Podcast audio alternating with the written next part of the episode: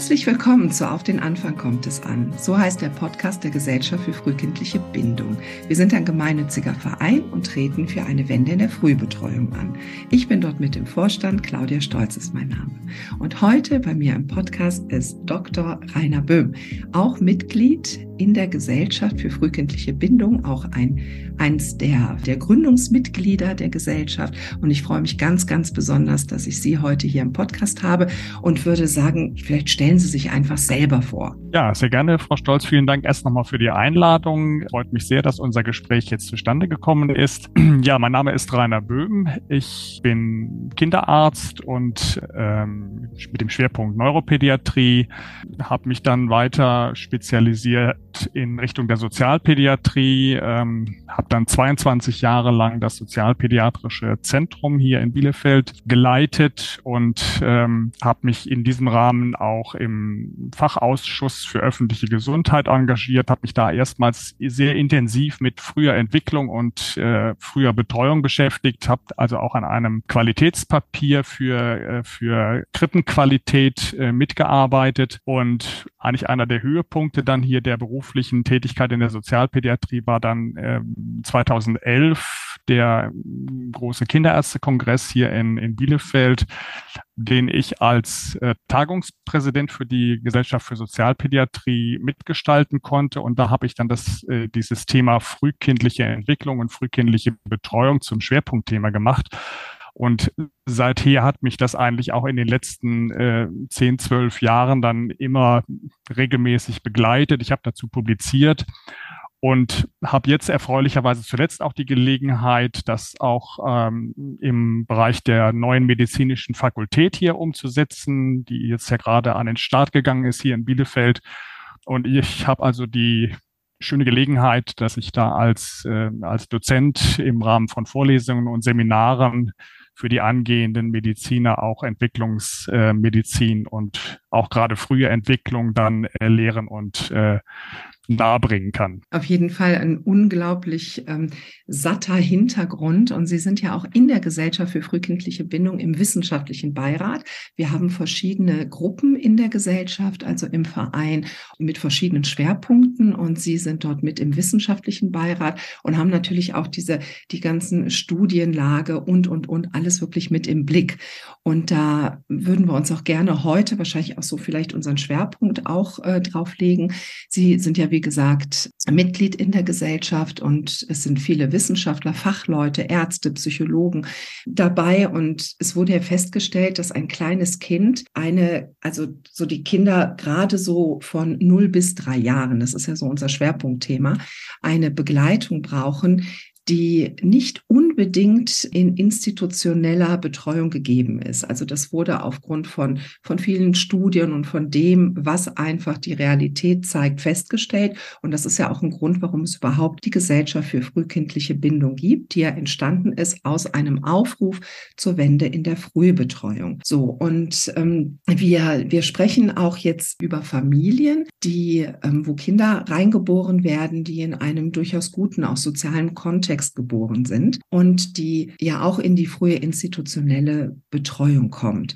Ich möchte mit Ihnen darüber sprechen, warum ist es denn so, dass ja auch immer lauter wird, dass Kinder zwischen 0 und 3 Jahren, also in der ganz frühen Kindheit, nochmal was anderes brauchen als frühe, wirklich Vollzeitbetreuung außerhalb der Familie? Ja, das ist natürlich ein das große Thema äh, die ersten, die Entwicklung in den ersten Jahren und was Kinder in dieser, in dieser Zeit brauchen. Und ein ganz zentraler Begriff ist natürlich die Bindung in diesem Kontext. Die Bindungswissenschaft hat eigentlich in den vergangenen 50 Jahren sich als, als Fachgebiet sehr fest etabliert und wir wissen mittlerweile ziemlich genau, was auch aus einer neurowissenschaftlichen Sicht, was Kinder besonders in den ersten Jahren für eine gesunde und ausgeglichene seelische und Persönlichkeitsentwicklung brauchen. Und ähm, gleichzeitig ist es so, dass wir aber sehen, dass diese kindlichen Bedürfnisse, die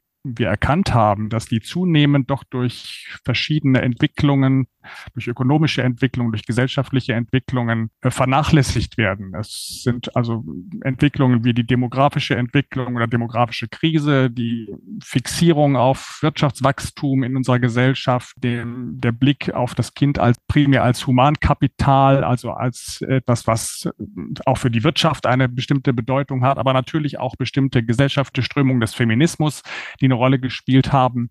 Und dieses zunehmende Auseinanderweichen der Schere zwischen diesen essentiellen kindlichen Bedürfnissen und andererseits den gesellschaftlich angebotenen Bedingungen des Aufwachsens, das war ja ein wesentliches Motiv für die Gründung der neuen Fachgesellschaft für frühkindliche Bindung. Und ja, wir suchen halt in diesem Rahmen äh, nach Lösungen für dieses Problem und nicht indem man eben das, äh, das Rad der Geschichte in irgendeiner Weise zurückdrehen will, sondern wir suchen äh, im Grunde genommen nach einer positiven Fortschrittsvision, sage ich mal, die ähm, die Interessen von Kindern und Familien in den Vordergrund stellt, aber ohne dabei andere Dinge wie zum Beispiel Geschlechtergerechtigkeit auch zu vernachlässigen.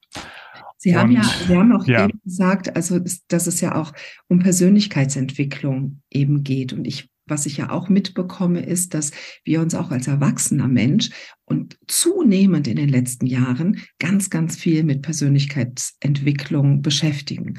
Wir optimieren und es scheint, dass unheimlich viele, auch junge Erwachsene, so richtig auf der, auf der Suche nach dem sind, äh, wie kann ich meine Persönlichkeit entwickeln, dass ich in mir ruhe und dass ich zu einem, ja, zu einem, also zu einem, dass ich ein erwachsener Mensch bin, der weiß, was er möchte und in mir ruhe. Und wenn mhm. ich da zurückgehe, ist es ja so, dass unsere gesamte Entwicklung sich ja dorthin entwickelt. Also wir kommen zunächst einmal auf die Welt und dann brauchen wir ja etwas, damit wir später als erwachsener Mensch, wie soll ich das sagen, unsere Anlagen oder unsere Möglichkeiten möglichst so ausgebildet haben, dass wir auch später in dem ruhen. Das hat ja auch was mit der frühen Kindheit zu tun. Und das hat ja sicherlich auch was damit zu tun, in welchem Rahmen sind wir. Sie haben gerade die Bindung angesprochen.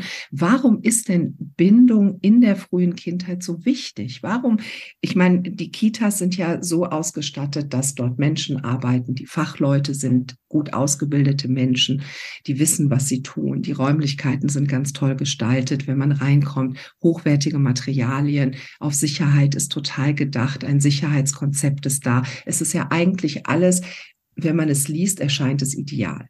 Und trotzdem ist es so, dass ein kleines Kind ja doch etwas anderes benötigt, in, gerade in den ersten Jahren.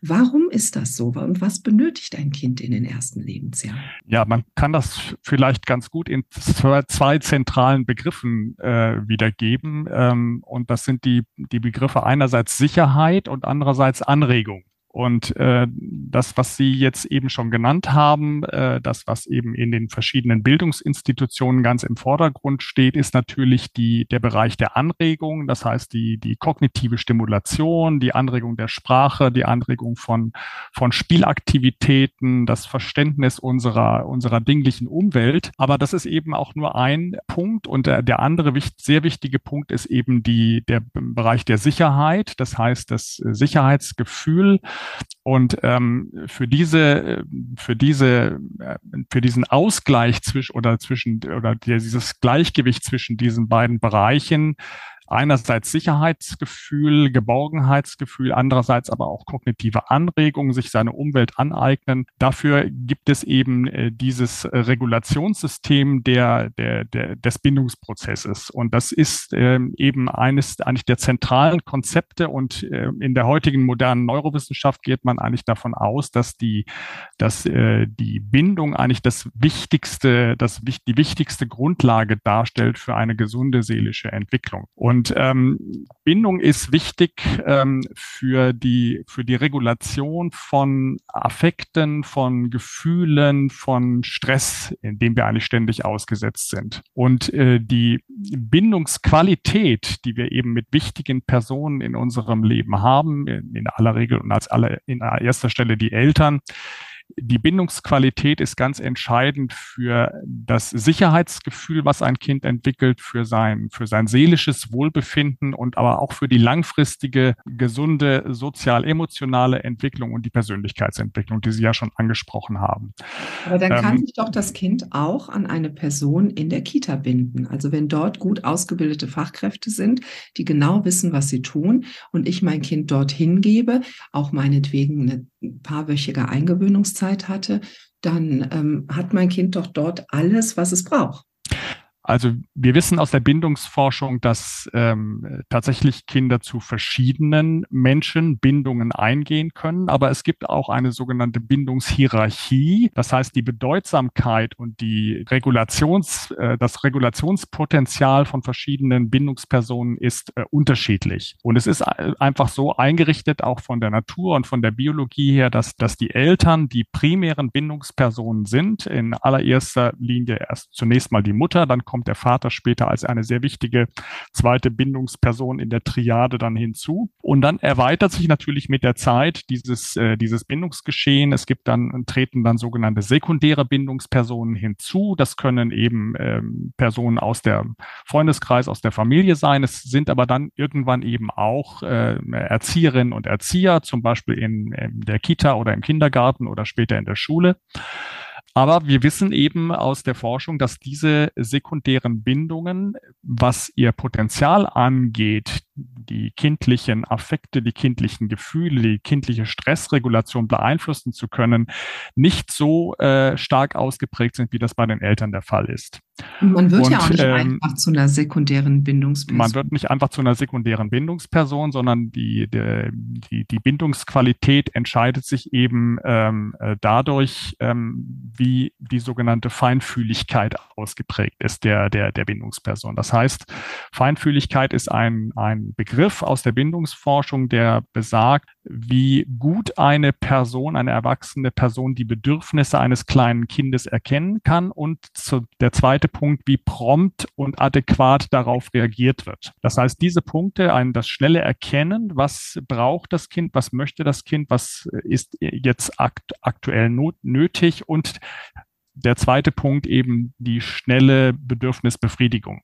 Und das ist etwas, wo man eben in der Forschung gesehen hat, dass diese Regulation mit den primären Bindungspersonen wesentlich besser funktioniert als mit den sekundären Bindungspersonen. Und dann kommt natürlich dazu, das ist ja klar, ähm, dass äh, die Frage, äh, wie ist das denn eigentlich in einer Gruppe? Wenn ich jetzt eine Gruppe habe mit äh, sechs, acht, zehn oder zwölf kleinen Kindern im Alter von vielleicht unter ein bis äh, zwei oder drei Jahren, dann muss ich natürlich noch einmal mein, mein Angebot und meine Möglichkeiten und mein Potenzial, was ich an, an Bindungsangebot machen kann, muss ich auf diese Kinder verteilen.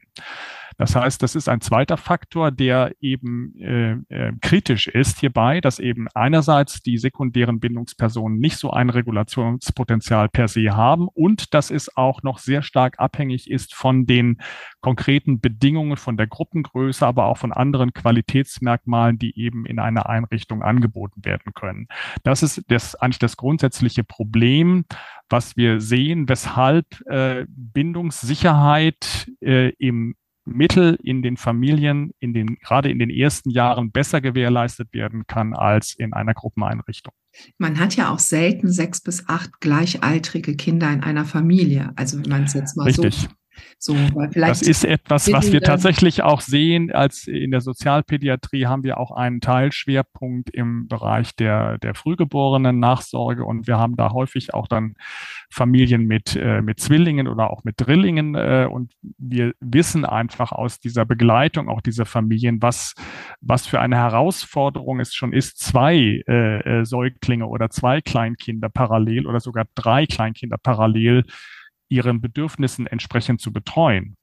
Ähm, und wenn man sich dann vorstellt, dass äh, das nicht bei einer 1 zu 3 Relation bleibt, sondern wir dann häufig in, in vielen Kontexten 1 zu 4 oder 1 zu 5 haben oder vor den jetzigen, vor dem jetzigen Hintergrund des äh, ständig zunehmenden Fachkräftemangels und der personellen Ausfälle unter Umständen sogar zehn oder zwölf äh, Kinder, die von einer, von einer Fachkraft äh, versorgt werden müssen, dann kommen wir natürlich sehr schnell da in kritische Bereiche, wo, ähm, wo das kindliche Wohlbefinden dann nicht mehr gewährleistet ist.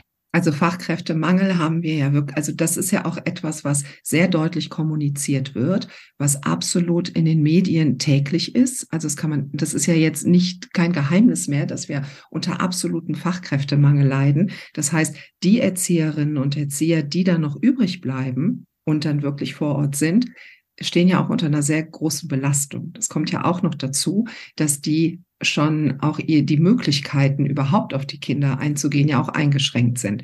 Jetzt haben wir ähm, fünf, also auch fünf, äh, fünf Kinder auf eine Betreuungsperson, weil die Betreuungsperson kennt das Kind ja gar nicht so gut. Das heißt, auf die Bedürfnisse eingehen ist das eine, aber man muss die Bedürfnisse ja auch erkennen.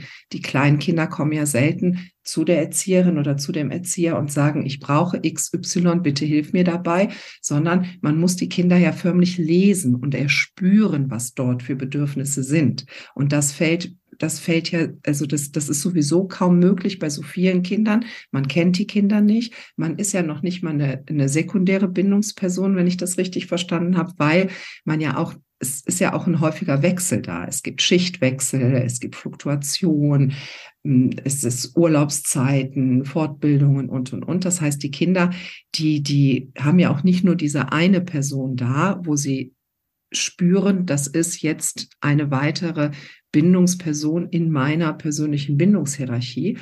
Können sich Kinder in dem Alter denn schon erklären, okay, das, das ist jetzt nicht die Martina, das ist heute der Matthias. Also das ist ja, das ist natürlich etwas auch ein weiteres äh, Problem. Also wir haben schon gesagt, sekundäre Bindung bedeutet weniger Regulationspotenzial, dann die Aufteilung sozusagen des Bindungspotenzials auf eine ganze Gruppe von Kindern und dann der Punkt, den Sie eben angesprochen haben, auch ganz wichtig, äh, selbstverständlich, dass dann äh, auch wieder noch eine Personalfluktuation dazu kommt. Das heißt, wir haben Schichtwechsel, wir haben ähm, Urlaubsfälle, wir haben Krankheitsausfälle, wir haben Mitarbeiterinnen und Mitarbeiter in der Kita, die zu Fortbildungen äh, delegiert werden.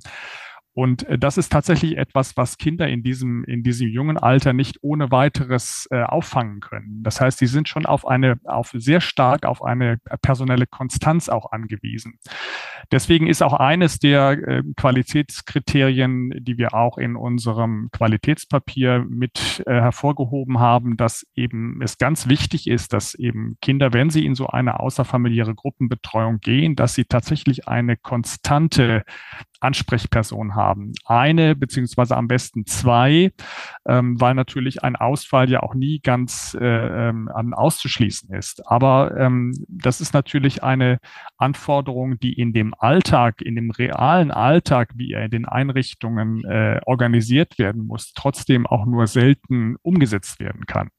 Und dann haben wir immer dann, dieses, äh, dieses Problem tatsächlich, dass Kinder sich auf neue und noch weniger bekannte Treuungspersonen äh, einstellen müssen. Und das ist sicherlich einer der Punkte, warum man eben dann auch in diesen Einrichtungen sehr hohe Stressbelastungen messen kann. Das ist ja etwas, was ja auch ein, ein Punkt ist in der, in der Bindungswissenschaft, der in den letzten 25 Jahren hinzugekommen ist, dass man nicht mehr nur auf Beobachtungen angewiesen ist, sondern dass man tatsächlich jetzt auch einen Messparameter hat, äh, dass man gucken kann, wie kommen denn Kinder mit dieser Situation, die wir jetzt eben äh, besprochen und geschildert haben, wie kommen die denn tatsächlich damit zurecht? Wie ist denn ihre innere Stressbelastung, die sie ja noch nicht verbal kommunizieren können? Sie können ja nicht sagen, mir geht es schlecht oder ich möchte etwas anderes haben oder ich möchte jetzt lieber da und da sein. Und da ist eben diese Stressmessung eine der Möglichkeiten, die wir haben, um da bessere Aufschlüsse zu bekommen.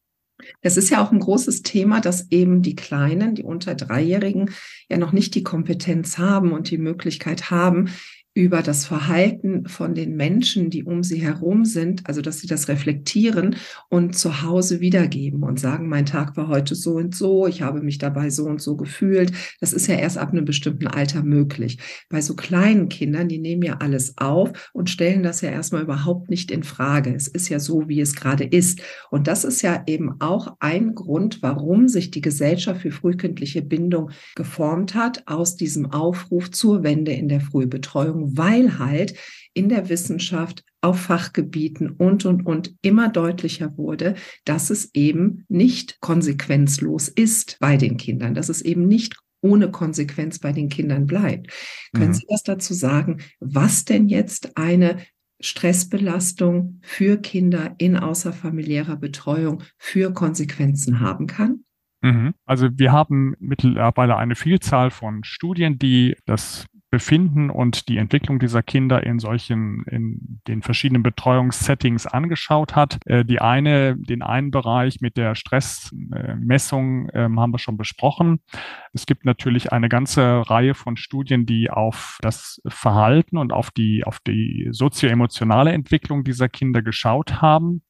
Und da gibt es eigentlich doch ein relativ äh, deutliches Muster, dass nämlich dieser, dass dieser, diese Stressbelastung, wie sie eben häufig in dieser frühen außerfamiliären Gruppenbetreuung anzutreffen ist, ähm, wenn man das mal auf Basis dieser Stressmessungen sieht, sind das teilweise bis über 90 Prozent der Kinder äh, in den Kitas, die einen, so ein abnormes Cortisolprofil zeigen. Das heißt, mit ansteigenden ähm, Stresshormonwerten über den Betreuungstag hinweg, wo normalerweise eigentlich ein Abfall dieser, dieser Werte äh, ähm, normal ist äh, im Profil. Und als Korrelat oder als Ausdruck dieser Stressbelastung finden sich dann verschiedene Verhaltensauffälligkeiten. Das sind, ist einerseits ist das ein vermehrtes, äh, vermehrt aggressives und, und impulsives Verhalten von Kindern, aber auch Hyperaktivität und auch ängstliches Verhalten. Und wir haben äh, jetzt auch schon teilweise Studien, die das Ganze jetzt auch schon langfristig äh, begleitet haben. Das heißt bis ins äh, Teenageralter, teilweise sogar bis ins junge Erwachsenenalter.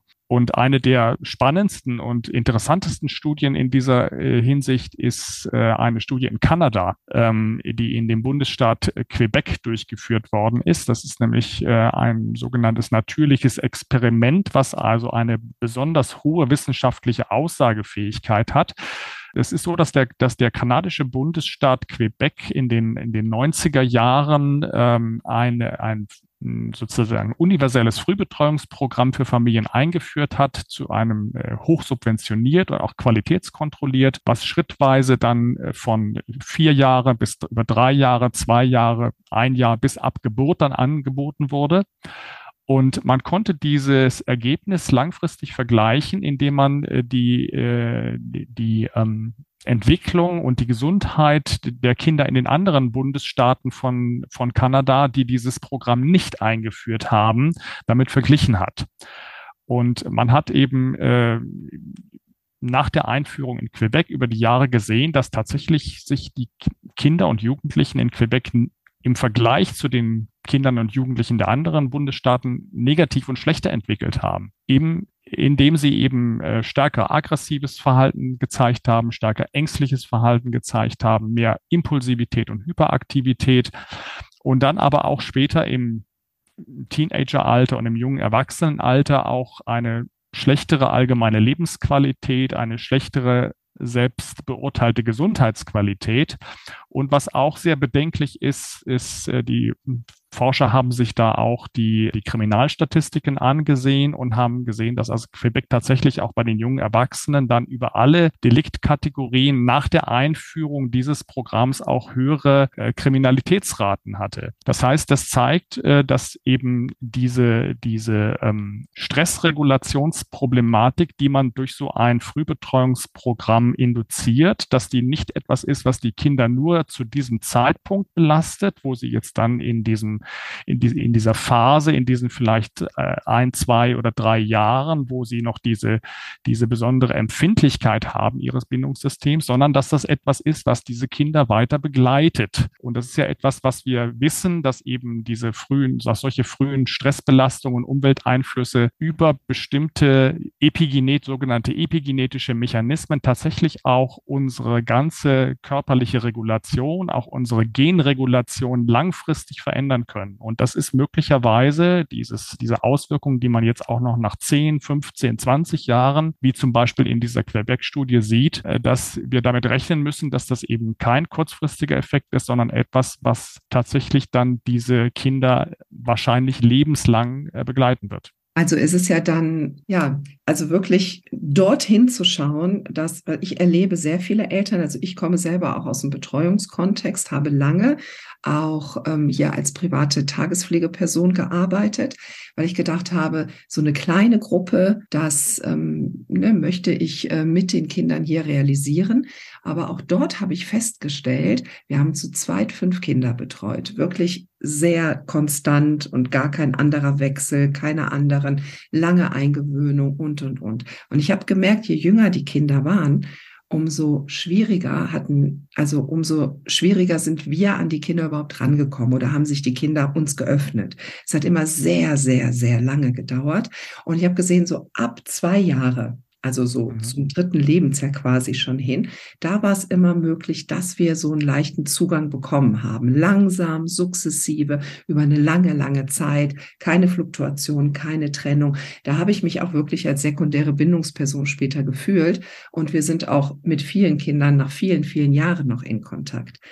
Und das ist ja, also das ist kaum so gegeben. Ne? Die, die mhm. Umstände sind in den Betreuungseinrichtungen anders und da brauchen wir uns auch nichts vorzumachen. Es ist Fakt, dass es zu wenig Betreuungspersonen gibt, die Kinder zu früh in die Betreuung gehen. Die sind einfach noch zu klein dass sie dort keine Möglichkeit haben, sich wirklich an eine Person wirklich zu binden, weil auch die Personen, die dort arbeiten, am Rande ihrer Kräfte sind und dadurch auch ein hoher Ausfall ist und dadurch die Kinder per se immer wieder auf andere Personen stoßen.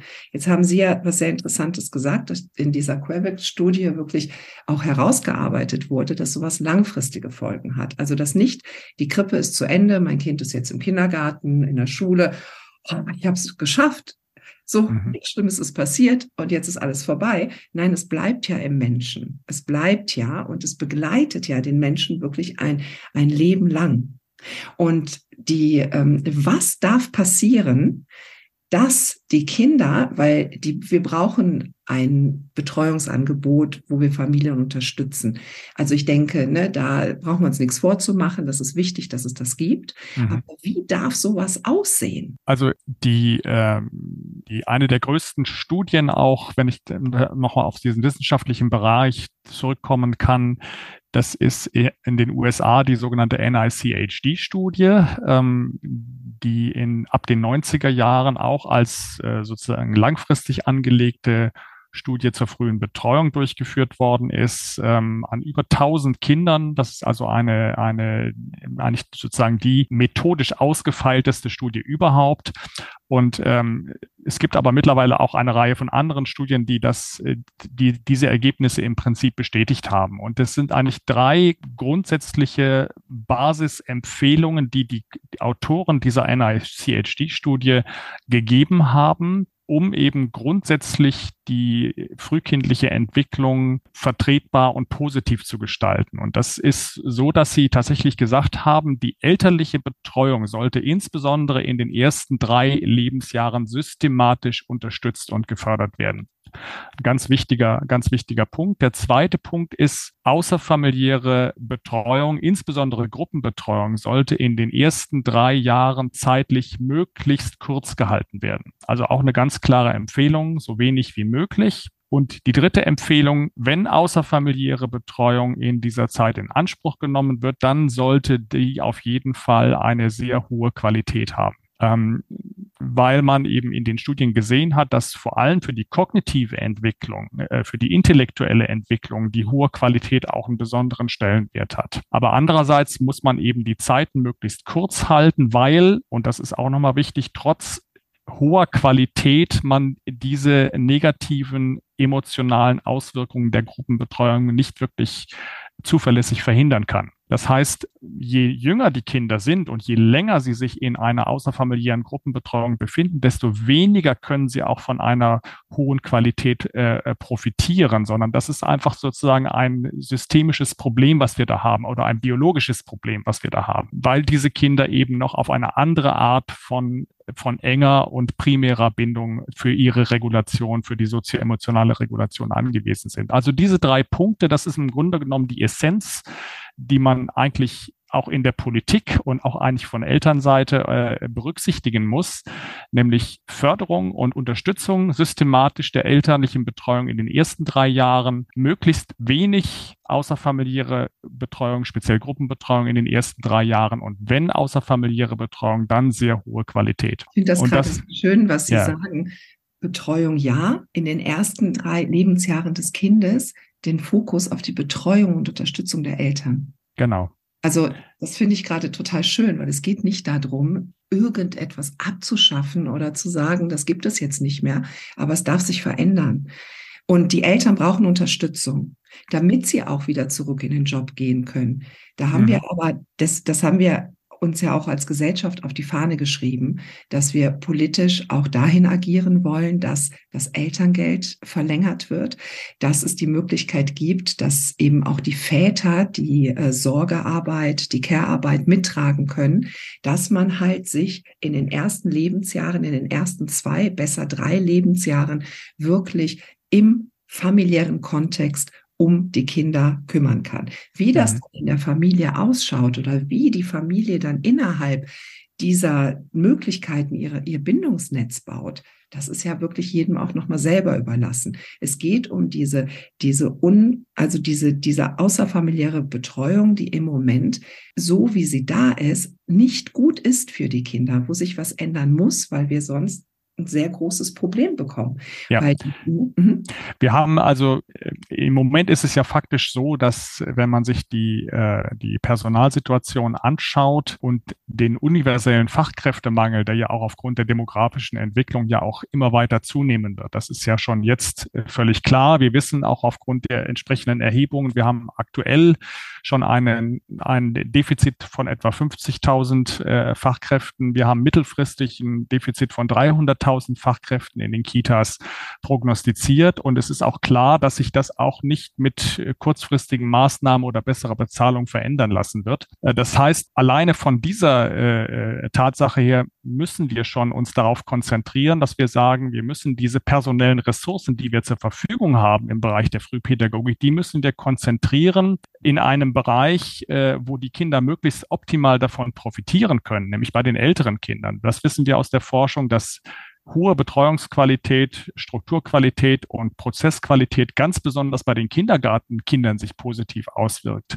Das heißt, wir sollten also die personellen Ressourcen stärker auf die älteren äh, ähm, ähm Jahrgangsgruppen konzentrieren und dann dort wirklich eine, eine, eine gute, ähm, äh, gute Qualität für die Kinder anbieten. Und äh, für, die, für die Familien eben in den ersten Jahren, äh, das haben Sie schon gesagt, Ausdehnung der Elternzeit, das ist eigentlich etwas, was sich logisch daraus ergeben muss als nächster Punkt, wenn ich nämlich die Person, per, das Personal konzentriere auf, auf bei, bei den älteren Kindern, bei den ab zwei bis dreijährigen, dann muss, müssen natürlich die Eltern nochmal in einer anderen Art und Weise jetzt unterstützt werden.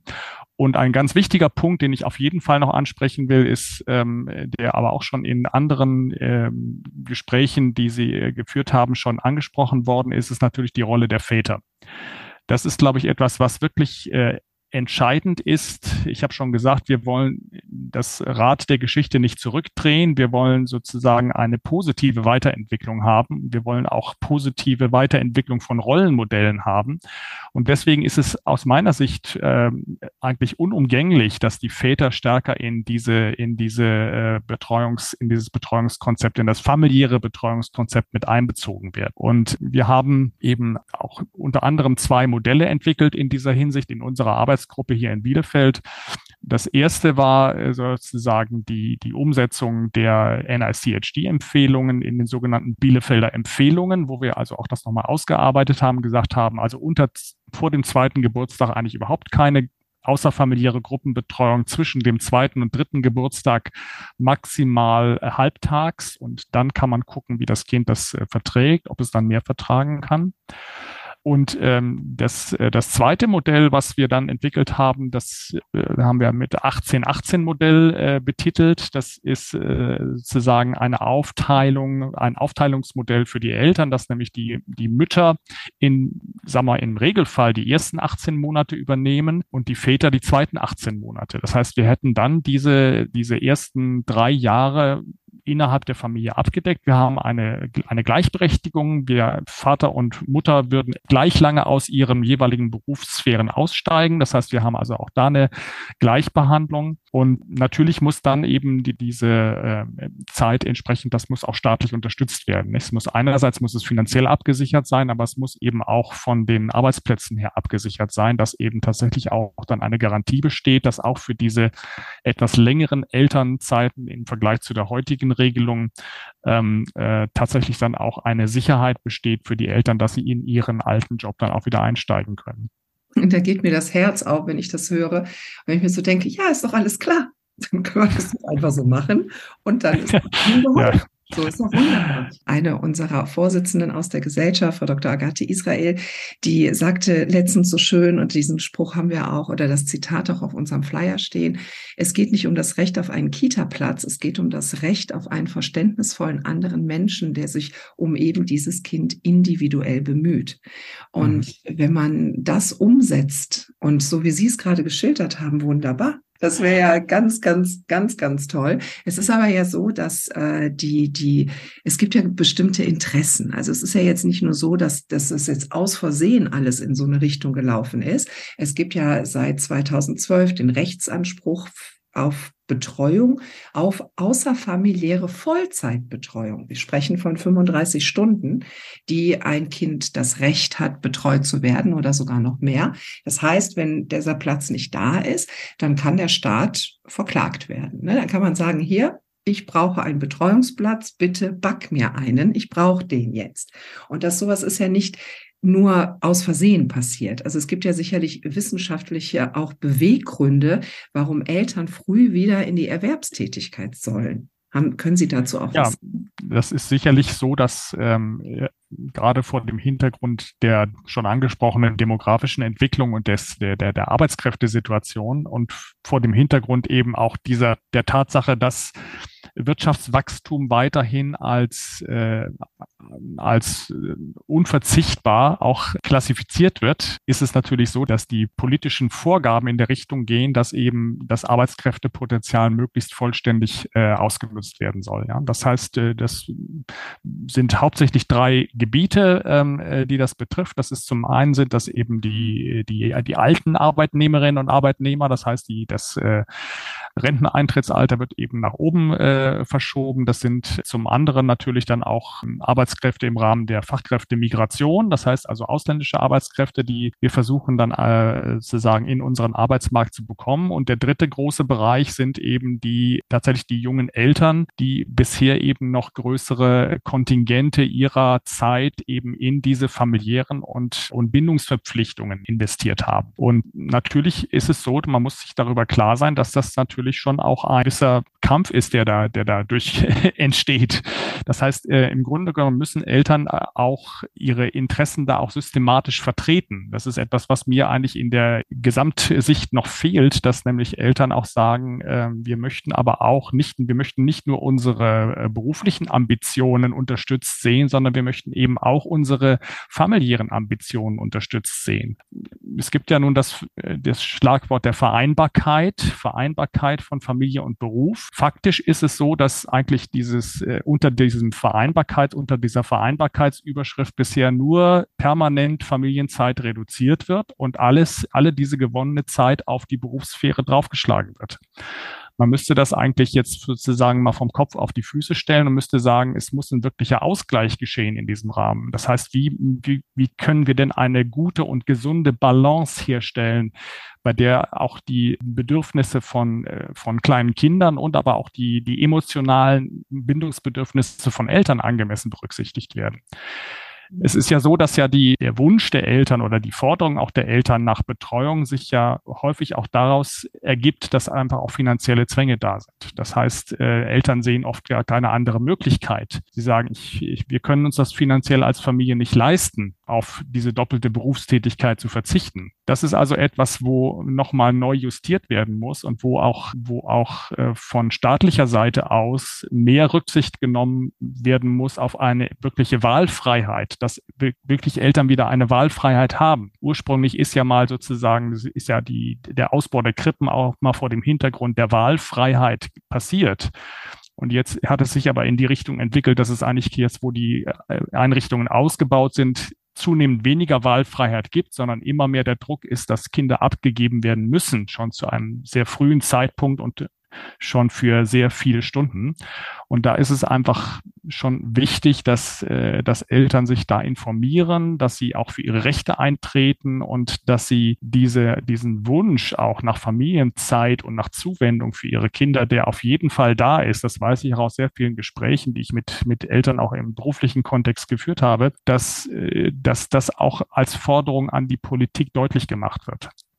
Und das würde ich mir wünschen, dass eben äh, da auch mehr ähm, äh, sozusagen organisierte Forderungen an die Politik herangetragen wird. Ich glaube, das ist auch wirklich der größte Hebel, den es gibt, dass Eltern auf ihr Recht bestehen, für ihre Kinder qualifiziert die Kinder wirklich in den ersten Lebensjahren nach ihren Wünschen betreuen zu können.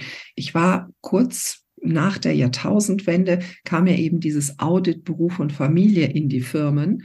Und da wurden auch die ersten Betriebskitas und so gegründet. Und auf einmal war da auch jede Menge Geld für da, dass man Betreuungsangebote für kleine Kinder schafft, Vollzeit. Und die sind auch sehr, sehr schnell in Anspruch genommen werden und geworden. Und dieser schöne Name Vereinbarkeit von Familie und Beruf, das hat mich damals, gut, da war ich auch gerade in dem Alter Familie gründen und so, hat mich das total angesprochen. Und dann habe dann sukzessive gespürt, so wie Sie gerade gesagt haben, äh, Moment, es geht hier nicht um die Vereinbarkeit der Familie, es geht um den Abbau der Familie mhm. und um da die Verfügbarkeit für den Beruf. Und der Druck wurde immer größer, der Ruf nach Betreuungsangeboten immer, immer lauter. Dann kam ja die, der Rechtsanspruch noch dazu und es wuchs und wuchs und wuchs. Und wenn man dann zum Beispiel mal schaut, auch viele sagen ja, ja, vielleicht kann man sich nach einer Tagespflegeperson umschauen. Die haben kleinere Betreuungsgruppen, da sind vielleicht die Kinder noch mal, haben eher die Möglichkeit, sich an jemanden zu binden. Und da sage ich auch, da muss man sehr, sehr genau hinschauen, weil oftmals eine wirklich gute Ausbildung fehlt. Und es ist so, dass die Tagespflegeperson ja pro Kind und Stunde bezahlt werden. Das heißt, für eine Tagespflegeperson lohnt es sich eben auch erst, wenn die fünf Kinder betreut, Vollzeit. Sonst braucht man den Job gar nicht erst anzutreten, weil wenn man zwei Kinder betreuen würde, wo ich sage, das reicht, zwei, maximal drei. Dr. Brisch sagt immer so schön, wie viele Kinder passen auf einen Schoß. Mehr ja. sollten es nicht sein. Und ähm, dann, dann hat man acht Euro brutto. Das, ne, so, also man wird tatsächlich auch dazu gezwungen, seitens der Politik, dass man eben auch viele Kinder betreut, auch wenn man es vielleicht gar nicht selber machen würde. Also man ist schon sehr mhm. darauf angewiesen, diesen Rechtsanspruch zu erfüllen. Damit wollte ich sagen, das, was Sie gerade sagen, dass die Eltern da gefragt sind, dass die Eltern lernen, wirklich für, dafür einzustehen und zu sagen, wir wollen eine Wahlmöglichkeit haben, die es definitiv nicht gibt. Jeder Krippenplatz kostet weit über 1000 Euro den mhm. Staat. Und wenn man jetzt sagen würde, wir erweitern das Elterngeld vielleicht noch ins nächste Jahr oder auch ins, ne, zu, bis zur Verendung des dritten Lebensjahres, hätte man da ja keinen Nachteil. Man hätte aber die Arbeitskraft nicht. Genau. Also wie gesagt, ich denke, das ist etwas, wo man, äh, wo Eltern sich engagieren sollten in diese Richtung, in Richtung vielleicht zunächst mal eines 12-12-Modells. Ähm, zurzeit haben wir ja faktisch eher ein 12 plus 2 Modell. Das ist ja eine, das sozusagen, äh, die häufigste Variante ist ja, dass Mütter zwölf Monate Auszeit nehmen und die Väter dann also die zwei Monate. Das ist ja eigentlich dann doch eher eine äh, etwas verlängerte Sommerurlaubsphase und das ist kein, also kein wirklicher Anreiz, äh, sozusagen eine egalitäre familiäre Betreuung zu, zu gewährleisten. Das heißt also 12, 12 wäre zunächst vielleicht mal auch ein, ein, ein Zwischenschritt, den man anstreben könnte. Und ich würde aber, wie gesagt, dann auf dieses 18-18-Modell auch als nächstes dann äh, weitergehen. Und Sie haben schon gesprochen über die Frage, wie ist es denn, also äh, die Frage ist auch an uns häufig herangetragen äh, worden mit der Tagespflege. Ist das denn vielleicht eine bessere Alternative, wenn wir jetzt das mit der, mit dem, mit der familiären Betreuung aus irgendwelchen Gründen auch immer nicht organisieren können? Also es gibt da schon auch jetzt einige Studien dazu und auch eine ganz aktuelle holländische Studie jetzt dieses Jahr publiziert worden, die schon zeigt, dass die, dass die, dass die Tagespflege in der Tendenz den emotionalen Bedürfnissen Bedürfnissen eines Kindes äh, eher besser entgegenkommt als die Krippenbetreuung. Aber es gibt andererseits eben auch wieder Studien, die äh, dann auch mal verglichen haben, die, die familiäre Betreuung und die Tagespflege. Und da sieht man, dass auch da wieder ein Unterschied dann da ist. Nicht? Das heißt, wir haben also doch äh, auch im Bereich der Tagespflege eine höhere, eine höhere äh, Inzidenz von, von Verhaltensauffälligkeiten im Vergleich zu den Familienkindern. Und es sind auch in der Tagespflege solche äh, Cortisolmessungen gemacht worden. Und man hat gesehen, dass tatsächlich eben auch die Tagespflege nicht diesen Schutz bietet für das kindliche Stresssystem, wie das die, äh, wie das in der Regel eine eine funktionale Familie äh, eben leisten kann. Das heißt also, das wäre also auch nochmal äh, ein sozusagen Argument in die Richtung tatsächlich die die familiäre, das familiäre Potenzial und die familiären Ressourcen systematisch zu unterstützen und zu heben. Und in der Tagespflege darf man ja auch noch betrachten, dass nicht nur die Kinderbetreuung dort im Fokus steht, sondern auch alle anderen Aufgaben von der Tagespflegeperson zu bewältigen sind, die ist ja alleine. Also ja. nehmen wir mal die klassische Tagespflege mit fünf Kindern und einer Betreuungsperson. Es sind selten zwei mit fünf. Dann haben wir die in Großtagespflegen mit neun Kindern und zwei Betreuungspersonen. Aber trotzdem muss ja alles andere wie Kochen, Einkaufen und, und, und ja auch immer noch gewährleistet werden. Aber ich glaube, da können wir einen separaten Podcast zu machen. Wenn wir mal hier so zusammenfassen ist, dass ich halt, wenn Eltern sich fragen, okay, jetzt haben wir das gehört und es geht auch mit dem einher, was wir auch fühlen, was können wir denn da jetzt tun?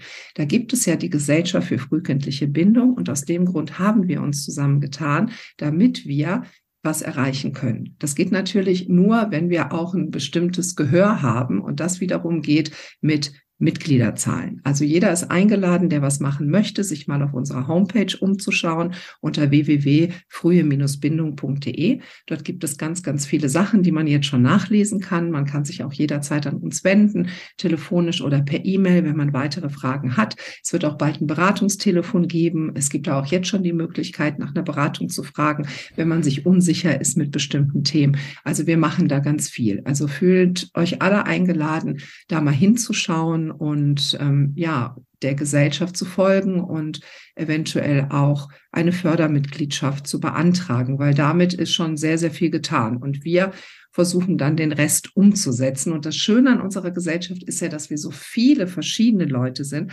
aus ganz verschiedenen Fachgebieten, die sich auch immer gegenseitig auf die Finger gucken. Wir dann schauen, wir geben das dann in den wissenschaftlichen Beirat. Wie ist das? Kann da nochmal geguckt werden? Also, dass da nicht nur Einzelmeinungen bestehen. Ich würde jetzt gerne Ihnen das letzte Wort geben. Herr Dr. Böhm, und vielleicht zum Abschluss des Podcastes kommen, obwohl ich sehr gerne noch zwei Stunden weiter mit Ihnen über das Thema reden würde. Bitte schön. Ja, wir haben äh, ja viele wichtige Punkte jetzt auch im Verlauf des Gesprächs natürlich schon sehr angesprochen und auch zusammengefasst. Und ich möchte vielleicht zum Schluss noch einen äh, Aspekt ein, kurz einbringen, der mir auch aus meiner Arbeit in der Sozialpädiatrie nochmal wichtig ist. Ähm, man muss sich einfach auch mal darüber bewusst sein, dass äh, Kinder einfach auch sehr, sehr verschieden sind. Das heißt, äh, Kinder sind sehr, sehr unterschiedlich, was sozusagen ihre, ihre seelische Stabilität angeht, ihre Expressivität, ihre vielleicht auch Zurückgezogenheit, ihre Ängstlichkeit, auch ihre ganze Entwicklung. Es gibt Kinder, die haben, das kennen wir aus der Sozialpädiatrie, verschiedenste Formen von Entwicklungsschwierigkeiten im Verhalten, in der Sprache, in der Motorik. Und man weiß als Eltern eigentlich nie, was was für ein Kind werde ich haben, was für ein Kind bekomme ich. Und deswegen denke ich immer, es ist äh, so auch heikel für Familien, sozusagen sich schon früh festzulegen, mein Kind geht mit einem Jahr in ein, den ganzen Tag in eine außerfamiliäre Betreuungseinrichtung und dann hat man vielleicht ein Kind, von dem man selber merkt, das ist absolut nicht bereit dafür. Das äh, ist sozusagen noch sehr auf mich angewiesen. Das braucht sehr viel individuelle Unterstützung. Und das ist also auch noch ein Argument dafür, tatsächlich sich als Eltern nicht zu früh und auch äh, festzulegen oder festlegen zu lassen von außen, weil man muss sein Kind wirklich erstmal auch kennenlernen. Man muss erstmal sehen, was, was nimmt mein Kind für einen Entwicklungsweg und wenn man dann die Zeit hat, wirklich zu sagen, jetzt ist mein Kind soweit und jetzt können wir sozusagen uns das gut vorstellen, dass wir eine ergänzende Form der Betreuung in Anspruch nehmen,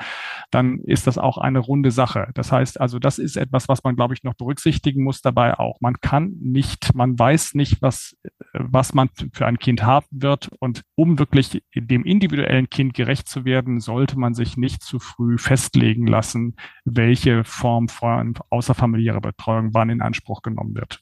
Ich denke, das ist nochmal ein ganz, ganz schöner Appell oder Zuruf an die Eltern, da auch in ihr Gefühl zu gehen und dem auch zu folgen, diesem Gefühl auch wirklich zu folgen und das nicht abzutun und sich das auch nicht wegnehmen zu lassen. So, weil auch das ja häufig passiert und sagt, ah, du darfst da nicht zu sehr klammern und hin und her. Ganz, ganz lieben Dank, Herr Dr. Böhm. Dann haben wir es doch dann müsst doch eigentlich nur, ich schicke am besten den Link zum Podcast an alle Politiker, die hören sich das an, setzen das um. Alles ist gut. Das ist so der Wunsch, den ich da heute habe. Ganz, ganz lieben Dank, dass Sie heute im Podcast waren und an alle Zuhörerinnen und Zuhörer. Ihr könnt alle dem Podcast folgen, also Spotify, iTunes, über unsere Seite am besten einmal das Folgeglöckchen anklicken, dann wird auch keine Sendung mehr verpasst. Ganz lieben Dank dafür.